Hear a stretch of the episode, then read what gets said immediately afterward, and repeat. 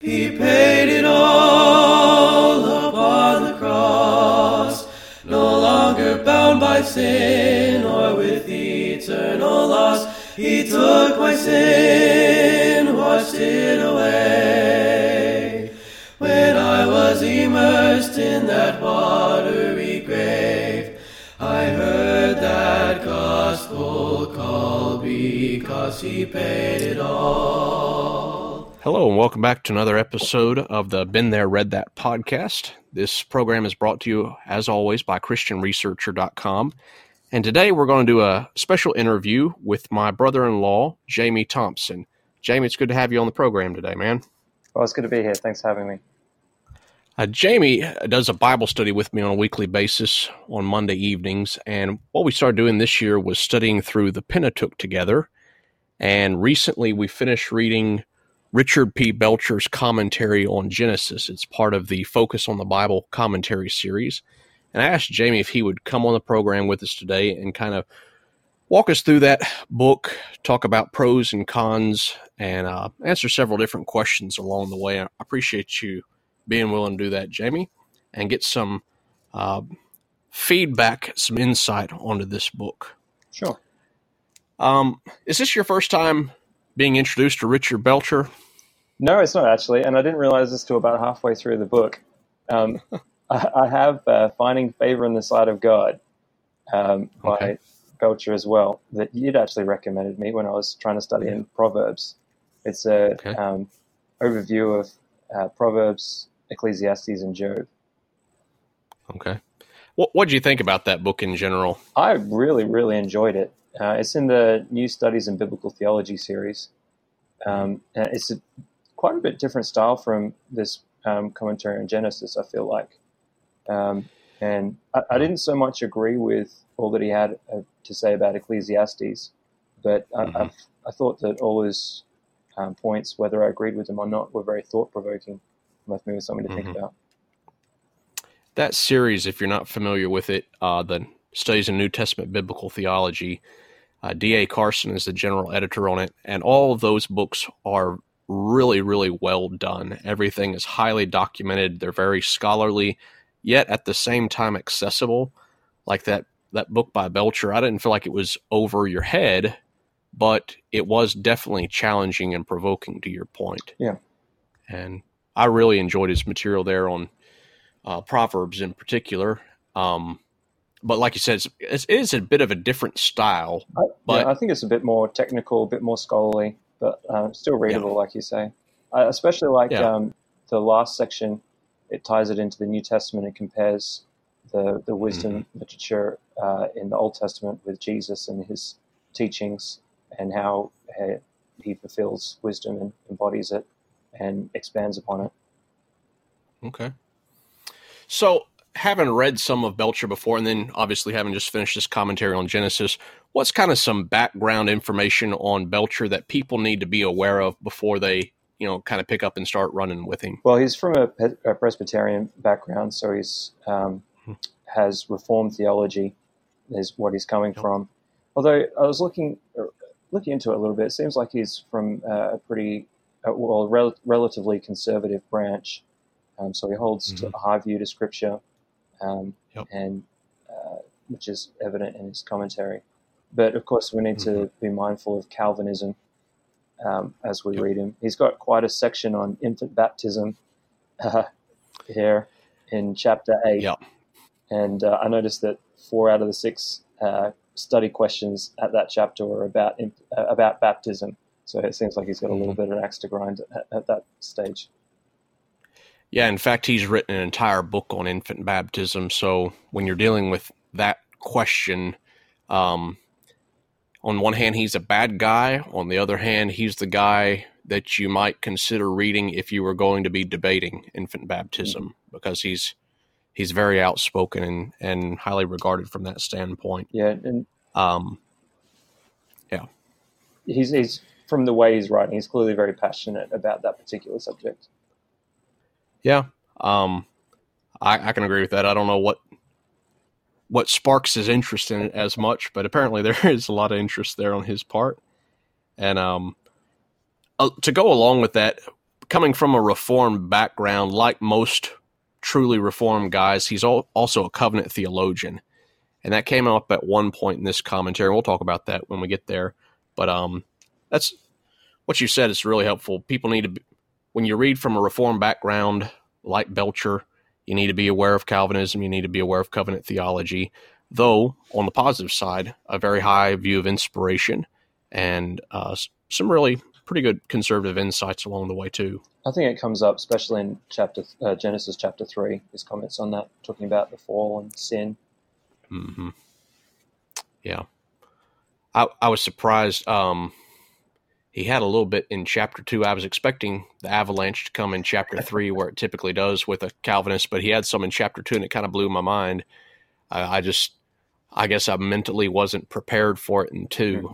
and so that that aspect is a little, uh, not I wouldn't say a little. It is disappointing, but at the same time expected, and you have to go into it with your eyes open from that perspective.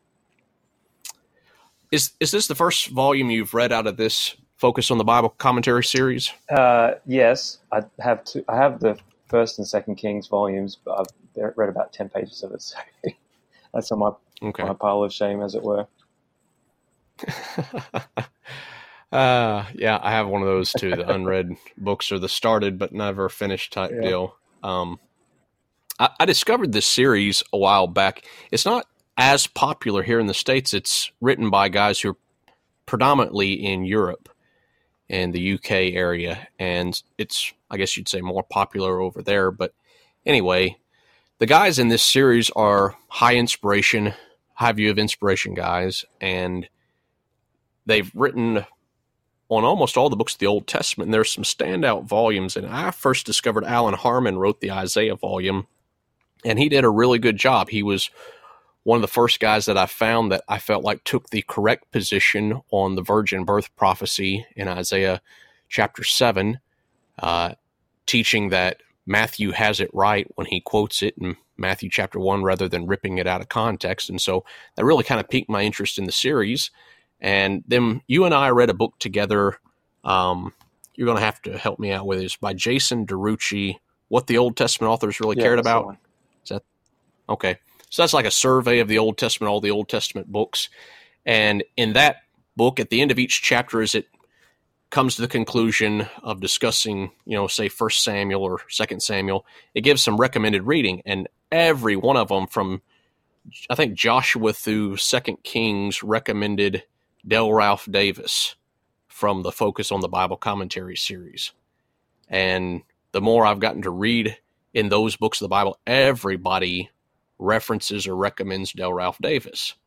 And so between Harman, Davis, I think James Hamilton wrote the Song of Solomon, and then Belcher here on Genesis, there's some really good authors who are kind of tied in with this series and one that I'm trying to familiarize myself with quite a bit. And based on what I've read here in Genesis, I'm interested in reading some more in the series. Uh, how would you describe the style of this Genesis commentary by Belcher? I think it's, it's kind of got a narrative style. Um, it seems like he takes the the style, the, the genre of the, the book of Genesis, and he takes time to explain what's happening in the story in his own words and draw out the significant points of the narrative. Mm-hmm. I think that's pretty good. I like um, he gives you structure, but he doesn't kind of go overboard with structure it's building more kind of like a big picture view. Would that be a fair way of describing yeah, I, it? I think that's that's that's right. Yeah. Um, he he's not really doing a, a verse by verse commentary by any means, but he's taking kind of each story on its own account and trying to tell the story and show where they link up to other stories within the book mm-hmm. as a whole. Yeah. And I think that's really helpful yeah, that's certainly not the way that I've looked at Genesis before. So I, I thought that was one of the real strengths of the book okay. uh, that he's he's able to show you from beginning to end how it links together. Yeah, have you ever uh, done much study in Genesis or read any other commentaries in Genesis? I have a little bit, but um, it. It, the, the commentaries I've looked at were kind of verse by verse, and I, I would just pull out a few verses mm-hmm. here and there. I wouldn't I haven't read through a commentary mm-hmm. before, um, and so yeah. this was uh, a very different experience, uh, and I really enjoyed having that connection between uh, each of the stories, mm. explaining the themes of the book rather than what individual words mean. Mm-hmm. There's there's kind of that give and take because like when you read a big picture view like this, it always leaves you wanting more details, like on particular stories. Like you find one really fascinating and you really want to dive into it more, but that's not really the purpose of the book. However, on the other hand, when you're reading like a critical commentary, um, you end up just studying a few verses and not seeing the big picture and seeing some of the connections between different stories. So it's kind of I like reading a book like this where you get the big mm-hmm. picture view first, and then you know where you want to zoom in and go back and focus in more right, detail. Yeah. And that's that's kind of what I walk away from from this book was I'd like to do some more reading in Genesis and you know what what style of commentary would I go after? One he recommended I felt like in every footnote he was quoting from yeah. Mathews which is part of the New American Commentary series. In fact, I purchased both those volumes to have because he quoted so heavily from it. And definitely something I'm probably going to start using as a resource because uh, Matthew always seemed to take a very conservative and uh, pretty sound approach as he was being quoted, at least. But um, anyway, I, I like I like the general styling of the book, and that's kind of how all the volumes in this series are styled. They're not verse by verse, but just kind of big picture narrative uh, focus with a structure basis as well. Um, what were some of Belcher's strengths? Do you feel like as a writer, and then some of the standout points that you that you learned along the way? Um, well, I, I, felt like his his narrative style was um, a strength of his. Uh, it was very readable and very interesting. I didn't want to put it down. Uh, it was sometimes it was hard not to read ahead of the group. Uh, but uh, hmm. I felt like um, his what you already alluded to that he kind of bases it on um, the whole book on the structure of Genesis and then goes down the, the story from there. I thought that was uh, very helpful and a big strength of the book. He, he, spends a good deal of time in the introduction uh, talking about the the structure, and then at the beginning of many of the chapters, he'll talk about um, the I think was it the Toledot is that how you pronounce it or the generations of uh, yes. whichever right. patriarch, and that kind of gives a, a, narrative structure to to hang the stories upon, and uh, makes it easier to understand the themes of the book and how they connect together. And mm-hmm. I felt like, um, in particular, the introduction. The introduction was kind of a different style to the rest of the book. It was more scholarly, a little bit more difficult to read. It, it gets more technical, um, I guess, to set up mm-hmm. the rest of the book and to um, refute uh, different ideas, mostly kind of the low view of scripture, like um, creation. Uh, mm-hmm. he, he takes the position that creation is in six literal days, and he refutes other positions. And mm-hmm. Um, he, he takes the position that Moses is the author of um, Genesis and the rest of the mm-hmm. Pentateuch refutes positions that question that. Yeah. Yeah, that was, to me, the introduction alone is worth the price of the book because his succinct discussion of the documentary hypothesis is helpful without overwhelming people. It introduces people to the key concepts so that you can go on and read other guys who do longer discussions if you want to or you can discover that uh, it's just kind of a waste of time, and so avoid it altogether if you want to take that approach. Um, but his, I thought his discussion of the days of creation versus the day age theory, the long eons of time, the gap theory, he goes through, I don't know, like 12 or 15 different positions, and he'll give a two or three point critique of each one.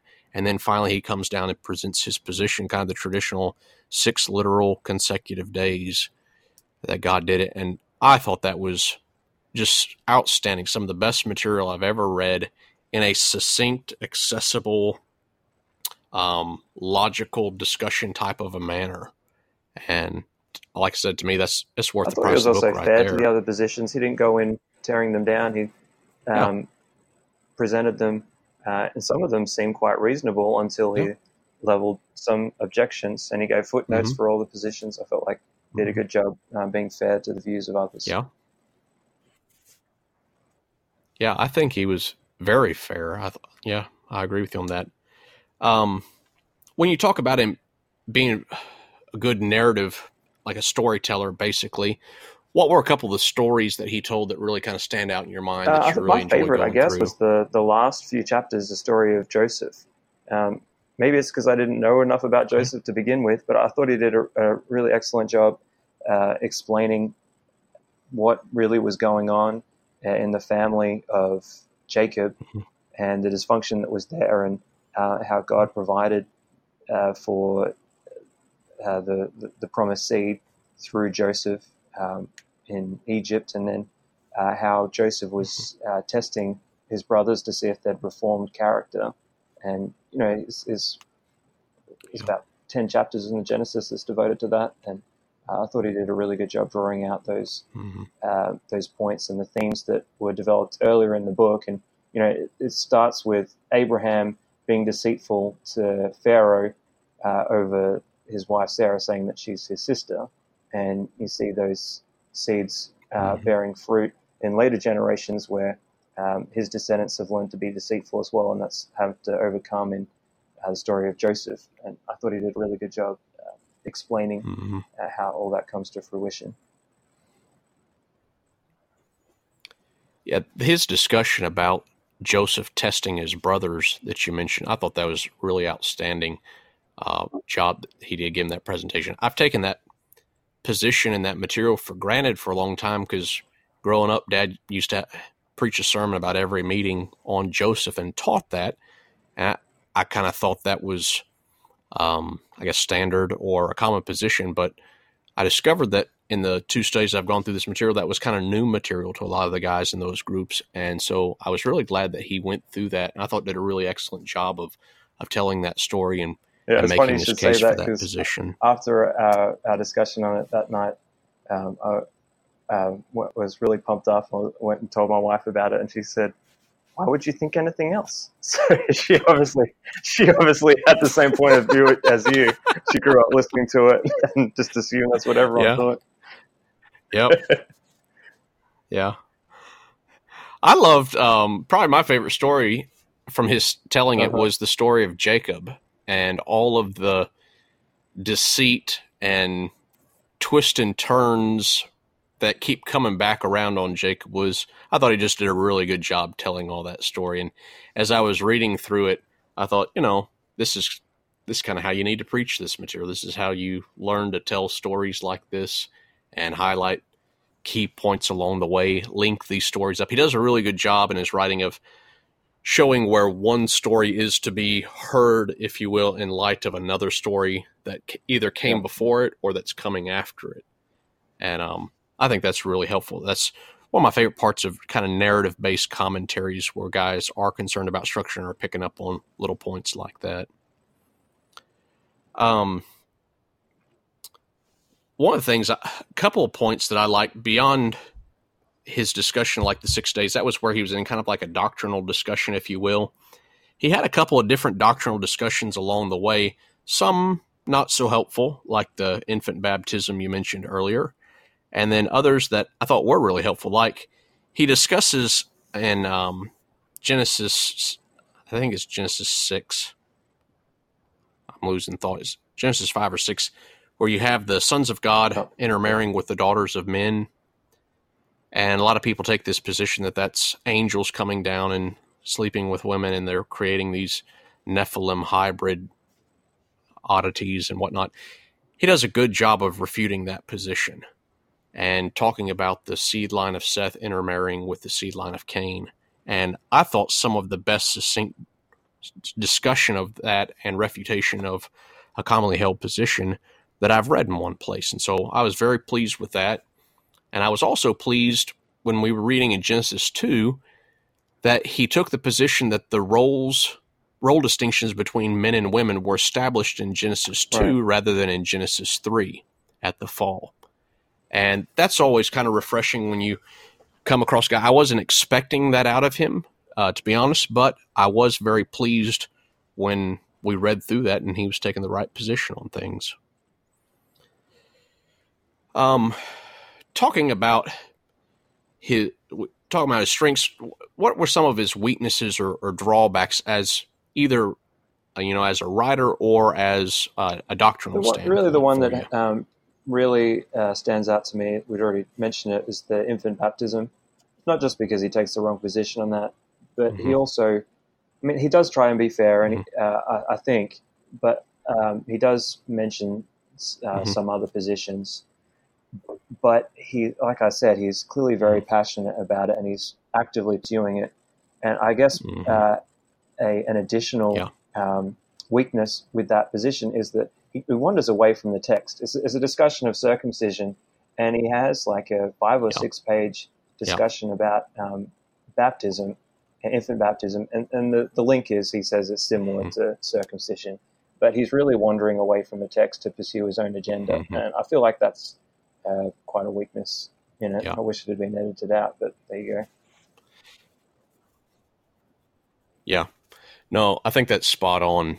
And one thing I told the guys as we read through that s- section was that you realize that with Belcher, it's not so much about the concept of infants being born in sin there as it is placing people under the covenant and trying yeah. to it's that covenant theology the continuation of all the covenants coming through and that's something i'm not sure you know, a lot of folks from a Church Christ background are aware of when they're talking to Reformed people.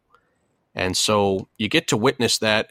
And to your point, I felt like he was trying to be fair. He was quoting other position, but the other position he's contrasting mm-hmm. himself with is believers' baptism, which is also a false position. So you have like one false position arguing with another false position, and the blind leading the blind fighting yeah. the blind rather than leading the blind, I guess. And you're just sta- standing back and, and witnessing this and um, it has a little bit of value as far as if you're going to have a discussion with a covenant theologian reformed guy about infant baptism but outside of that there wasn't much of a redeeming quality there um, he had little bits and pieces interspersed here and there about faith only salvation um, i didn't feel like he harped on those different aspects of Calvinism a lot. There were a couple instances where they came up. Um, the other thing I think about was when we were in Genesis 2 in particular, he presented the That's covenant right. of works position. And I was disappointed with that. The covenant works position is that they believe God made a covenant. Uh, some people call it the Adamic co- uh, covenant or the creation covenant and they claim that there was no grace demonstrated prior to that. So it's purely a covenant of works, and if if Adam can keep it, then he has earned his right to go to heaven. And I think part of the, the craziness of the position is God has created this paradise and placed Adam in the paradise, and he said, Keep my law. And if Adam keeps the law, he can't say, I deserve to have been A, created, and B, placed in the paradise, and mm-hmm. C, get to dwell with you eternally. Uh, looks like if there is a covenant of creation, which um, I didn't feel like he made a like a super strong case for. I have read cases where I thought were pretty strong, and I'm a little bit undecided on that. But if there were, it's certainly not a covenant of works.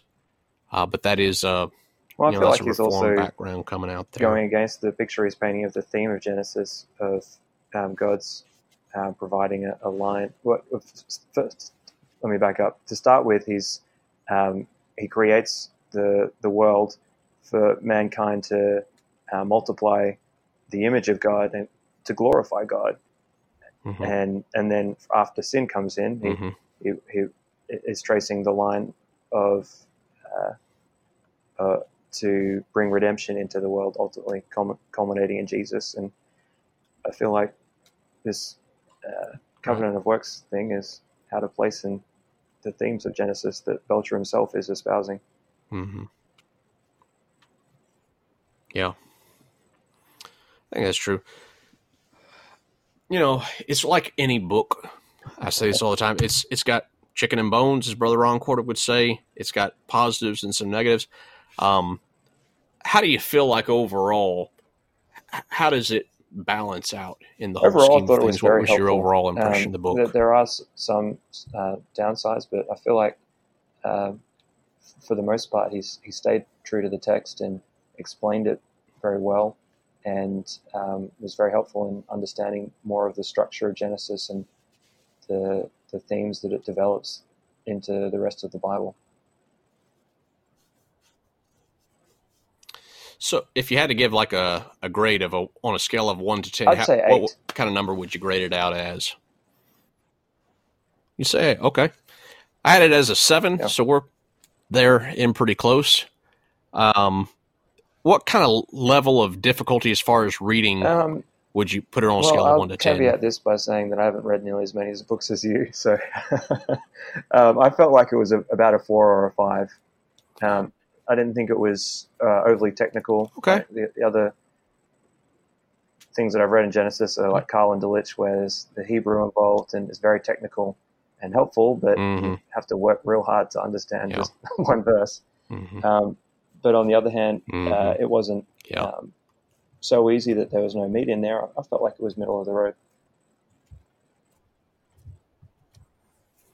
Well, cool. I, I graded it as a four, and I'm always curious what other people say because I'll read a book and I'll think, ah, you know, I think this is about a four, and I'll give it to somebody and they're like, ah, this was so tough, and this is like a seven or an eight, and I'm thinking, oh man, I, I don't know, I, I never know exactly how my scale is going to match up to somebody else's scale, and there's some books where I think, man, this is like a eight or nine, and another guy saying, no, this is like a five, and so Yeah. anyway, I'm I'm glad to hear our numbers are right there together on that. Um, who would you Yeah, recommend recommend- this book to, or would you recommend this book? Right. Yeah. I, I would assume that you Um, would I, on I think an eight. that I would but- recommend it to someone um, who's understands the value of the Old Testament to our Christian faith. I, I say that because I feel like uh, a lot of people perhaps Mhm. don't have that grounding and think that the Old Testament is just kind of the the first part of the Bible that we don't read or it doesn't apply to us. Uh, and I think that um, it would be beneficial for someone without that grounding to read some material, understanding uh, how the, the Old Testament is beneficial to us and how we can use it for Mhm. uh, our knowledge of God and uh, practically in our Christian lives. Um, so uh, I would kind of uh, I, I would recommend it to someone at an intermediary intermediate level. Yeah, yeah, that's what I was. I kind of thinking along those Yeah. lines. Like I think of congregational teachers. There's someone who has a background uh, in the New Testament, generally speaking. Um, they are familiar with Calvinism and some of the the dangers there. They're familiar with um, the fact that infant baptism is wrong, type deal. So it's not something I would give to a new convert, but I think for someone who has some grounding in the Bible, it would challenge them to investigate a book further that maybe they haven't spent a lot of time in before and help give them a pretty solid foundation off of which to build and uh, again kind of take that next step up. This is i wouldn't say this is an elementary introductory read. This is kind of like an inter- intermediate introduction to the book of genesis. There's certainly deeper levels to go into but it's pretty I- well I, like your point about being well as a grounded whole. in the New Testament because I, I feel like part of the point of that Belcher's trying to accomplish is uh, making connections to the New Testament, and without that background of knowing the Mhm. redemptive story of the New Testament and Yeah. knowing doctrinal matters, it's um, hard to see the echoes of the themes of, of Genesis. And it will be more valuable if you have that ground, I Mhm. suppose. Yeah, Yeah, that's that's kind of like a two way street. Always look at it as on the one hand, if you don't have the background in the New Testament, you're not going to appreciate some of what you're reading in the Old. Then on the other hand, if you don't have the background in the Old, Right. you're not going to be appreciating some of what you're reading in the New. And it's a it's kind of a catch twenty two, Yeah. and the only way I know to remedy that is to read both. and uh, which takes time, but uh, again, I- think there was to your point. If you have some background in the new, this is a particular book that you can appreciate some of those connections with, and as we went through it as a group, I felt like there were several kind of light bulb moments for guys, and that's that's exciting to see that occur for people and see them get excited about different points along the way and Yeah. kind of fuel that desire to grow some more. Um, I thought this was a really good book for a group read like we did in our study because one, there were those learning points. Two, it's helping us paint the big picture. We can kind of build off of that together. And three, in these areas where he had some pitfalls like Calvinism or infant baptism or uh, covenant of works, it was a safe setting to have that discussion and to discuss some of the nuances of it and Yeah. how you might well, I think that's one of my favorite parts about setting. the, So, the reading group that we have is that it's a safe space, like you say, to if there is some false doctrine, um, if if I don't pick up on it, there's another brother who can Mhm. point it out, um, and vice versa, and we can discuss it and mhm. um, see the, the weaknesses and also the strengths and other other points. And to to something you said earlier, you said Belcher was fair when he presented other positions. Um, I like that about Belcher, and I think that's something we need to strive towards as well. Is if we're going to disagree with a guy, we need to know his position and allow him to state his position, so we, we know where we're disagreeing, not Yeah, not just building like a straw man to tear down. And yeah, I I agree with you. The truth can stand on its own. Well, anything else you want to? Uh, Um, no, I add in really here enjoyed before we're done, Appreciate Jamie? the opportunity to talk about it. I'm um, trying to get uh, some of the guys at our local congregation to read through it again. I think I'll get, gain just as much out of reading it the second time and seeing the things that didn't stick. Yeah. Well, I appreciate you uh, doing the work with us, sticking with us through the read, all your input along the way, and for taking this time out to come on the podcast to to share with us your thoughts on the book, and for I know you listen to the podcast a lot and have helped promote it, and I really appreciate that as well. But um, look forward to our next go. We're we're just jumping into Alec Motyer's commentary on the Book of Exodus, and I don't know, in a couple months or however long it takes to get done with that, I'm going to plan on getting you or or another one of the guys in the group back on Yeah, here to do a discussion of that as well. So appreciate your input, man. All right. Well, that wraps it up for this evening. Thank you for listening to the program. Be sure to tune in next week for another uh, episode of the Been There, Read That podcast. Subscribe to it. You can find us on Stitcher, Google Play, iTunes, Podbean, and a lot of other places where uh, podcasts are available. Share it with your friends. Subscribe.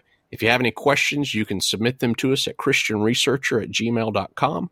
Check out our website, christianresearcher.com, where you can find a copy of the book we've discussed today, The Commentary on Genesis by Richard P. Belcher Jr. from the Focus on the Bible Commentary series. Thanks and have a great evening. Better is our sacrifice. He paid the, he paid the price, the price. He paid it all upon the cross. No longer bound by sin or with eternal loss. He took my sin, washed it away. When I was immersed in that watery grave, I heard that gospel call because he paid it all.